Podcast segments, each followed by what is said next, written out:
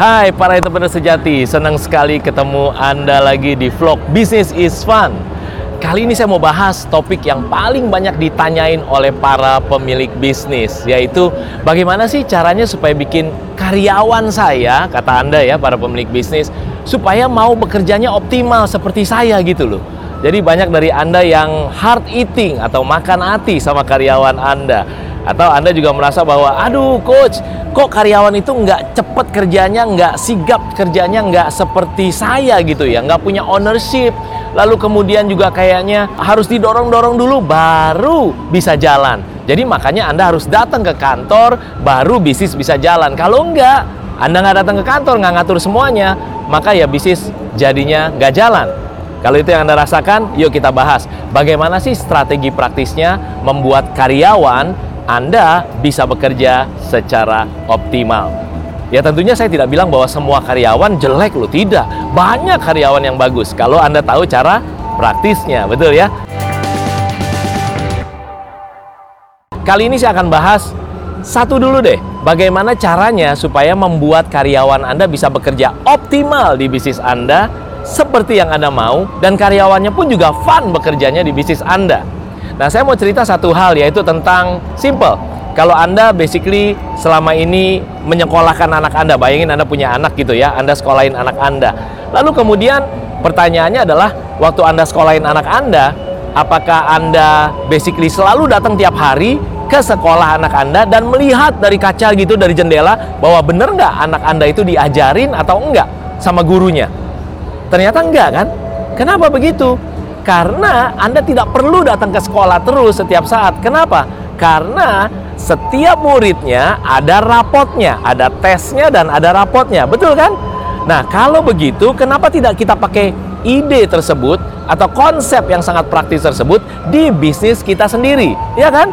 Nah, makanya saya mau membagikan kepada Anda bahwa setiap bisnis kalau mau punya karyawan Anda bekerja optimal seperti yang Anda mau, maka Anda harus bikin rapot di setiap karyawan Anda. Nah, gimana bikin rapot yang praktis? Banyak pemilik bisnis mungkin yang pernah dengar namanya KPI.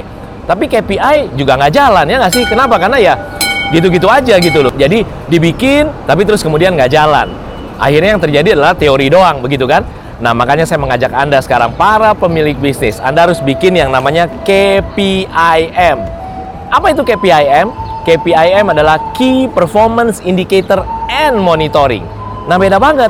Jadi, setiap karyawan di bisnis Anda harus ada rapotnya. Nah, caranya gimana? Kita harus bikin, kita tentukan kriterianya, diskusi sama karyawan sama-sama, oke? Okay? Sebagai Anda pemilik bisnis, Anda bisa bilang begini, begini ya, karyawan atau tim saya, saya mau basically kamu dinilai bagus bulan ini kalau kamu mencapai tiga hal ini. Tiga hal itu apa saja? Anda tentukan kriterianya apa saja. Bisa tiga hal, empat hal, lima hal, tapi kalau 27 hal sih, wah luar biasa banyak banget gitu ya.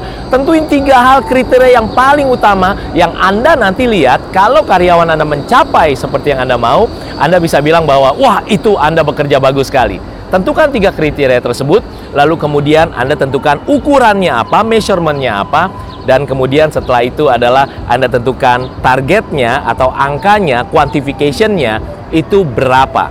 By the way tadi KPIM, Anda harus punya bobot, Anda harus punya weight, bobot-bobot dari tiga kriteria tersebut, lalu kemudian Anda kalikan achievementnya dengan bobotnya, maka dapatlah hasilnya, which is namanya KPIM score. Jadi cuma satu angka, satu angka per karyawan. Oke, okay?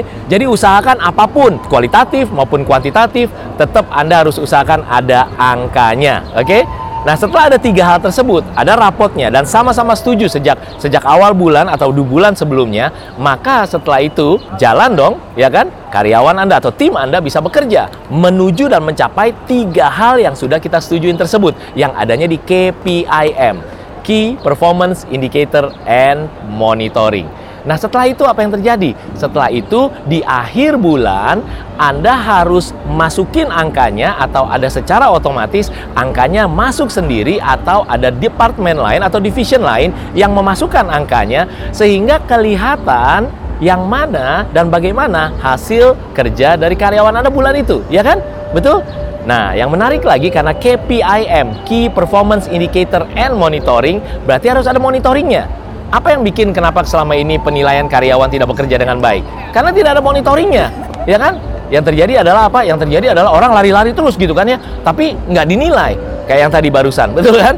Nah, jadi makanya Anda harus menilai monitoring. Caranya gimana?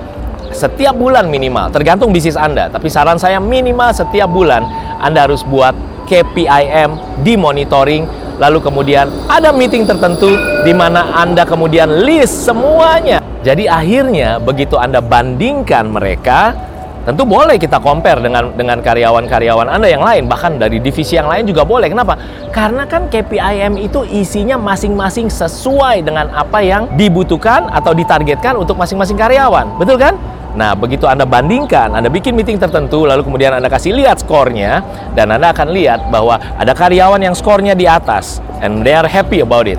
Ada karyawan yang di tengah-tengah, ada karyawan yang skornya di bawah. Nah, yang bahaya adalah kalau karyawan Anda ada yang skornya di bawah terus, lalu temennya liatin terus, dianya sih tenang-tenang aja, lalu temennya bilang senggol ke kiri, lu di bawah terus lu selama ini udah tiga bulan lu. Lalu dia bilang ini, it's okay Jack, yang penting kan konsisten. nah kalau itu berarti kan bahaya, dia konsisten di bawah ya kan, hati-hati. Nanti karyawan Anda ngeflow aja Jack. Kalau di bawah bagus, di atas ya syukur lah gitu ya. Nggak bisa, berarti Anda harus bangun super team yang luar biasa. Salah satunya untuk bisa membuat karyawan Anda bekerja optimal, buatlah rapot di setiap karyawan Anda namanya Key Performance Indicator and Monitoring tadi.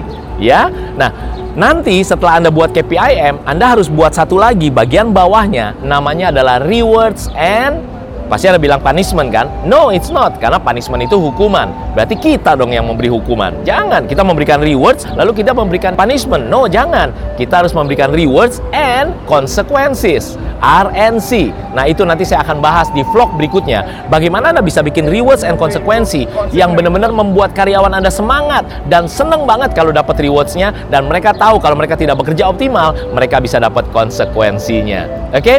Nah, itu singkat vlog Practical Business Tips dari Coach Anas G. Pauli untuk Anda bagaimana membangun bisnis Anda biar benar-benar karyawan Anda bekerja optimal di bisnis Anda. Kalau Anda masih mau terus ikut dapat vlog atau bisnis and life tips dari Coach Anas G. Pauli lagi, siap-siap anda harus klik subscribe yang ada di vlog di sini, pencet belnya juga sehingga Anda nanti bisa dapat notifikasi setiap saya upload di vlog Business is Fun ini buat Anda terus bangun bisnis Anda, ujung-ujungnya harus semakin profitable dan semakin autopilot. Bisnis bisa jalan sendiri, pemilik bisnis bisa jalan-jalan.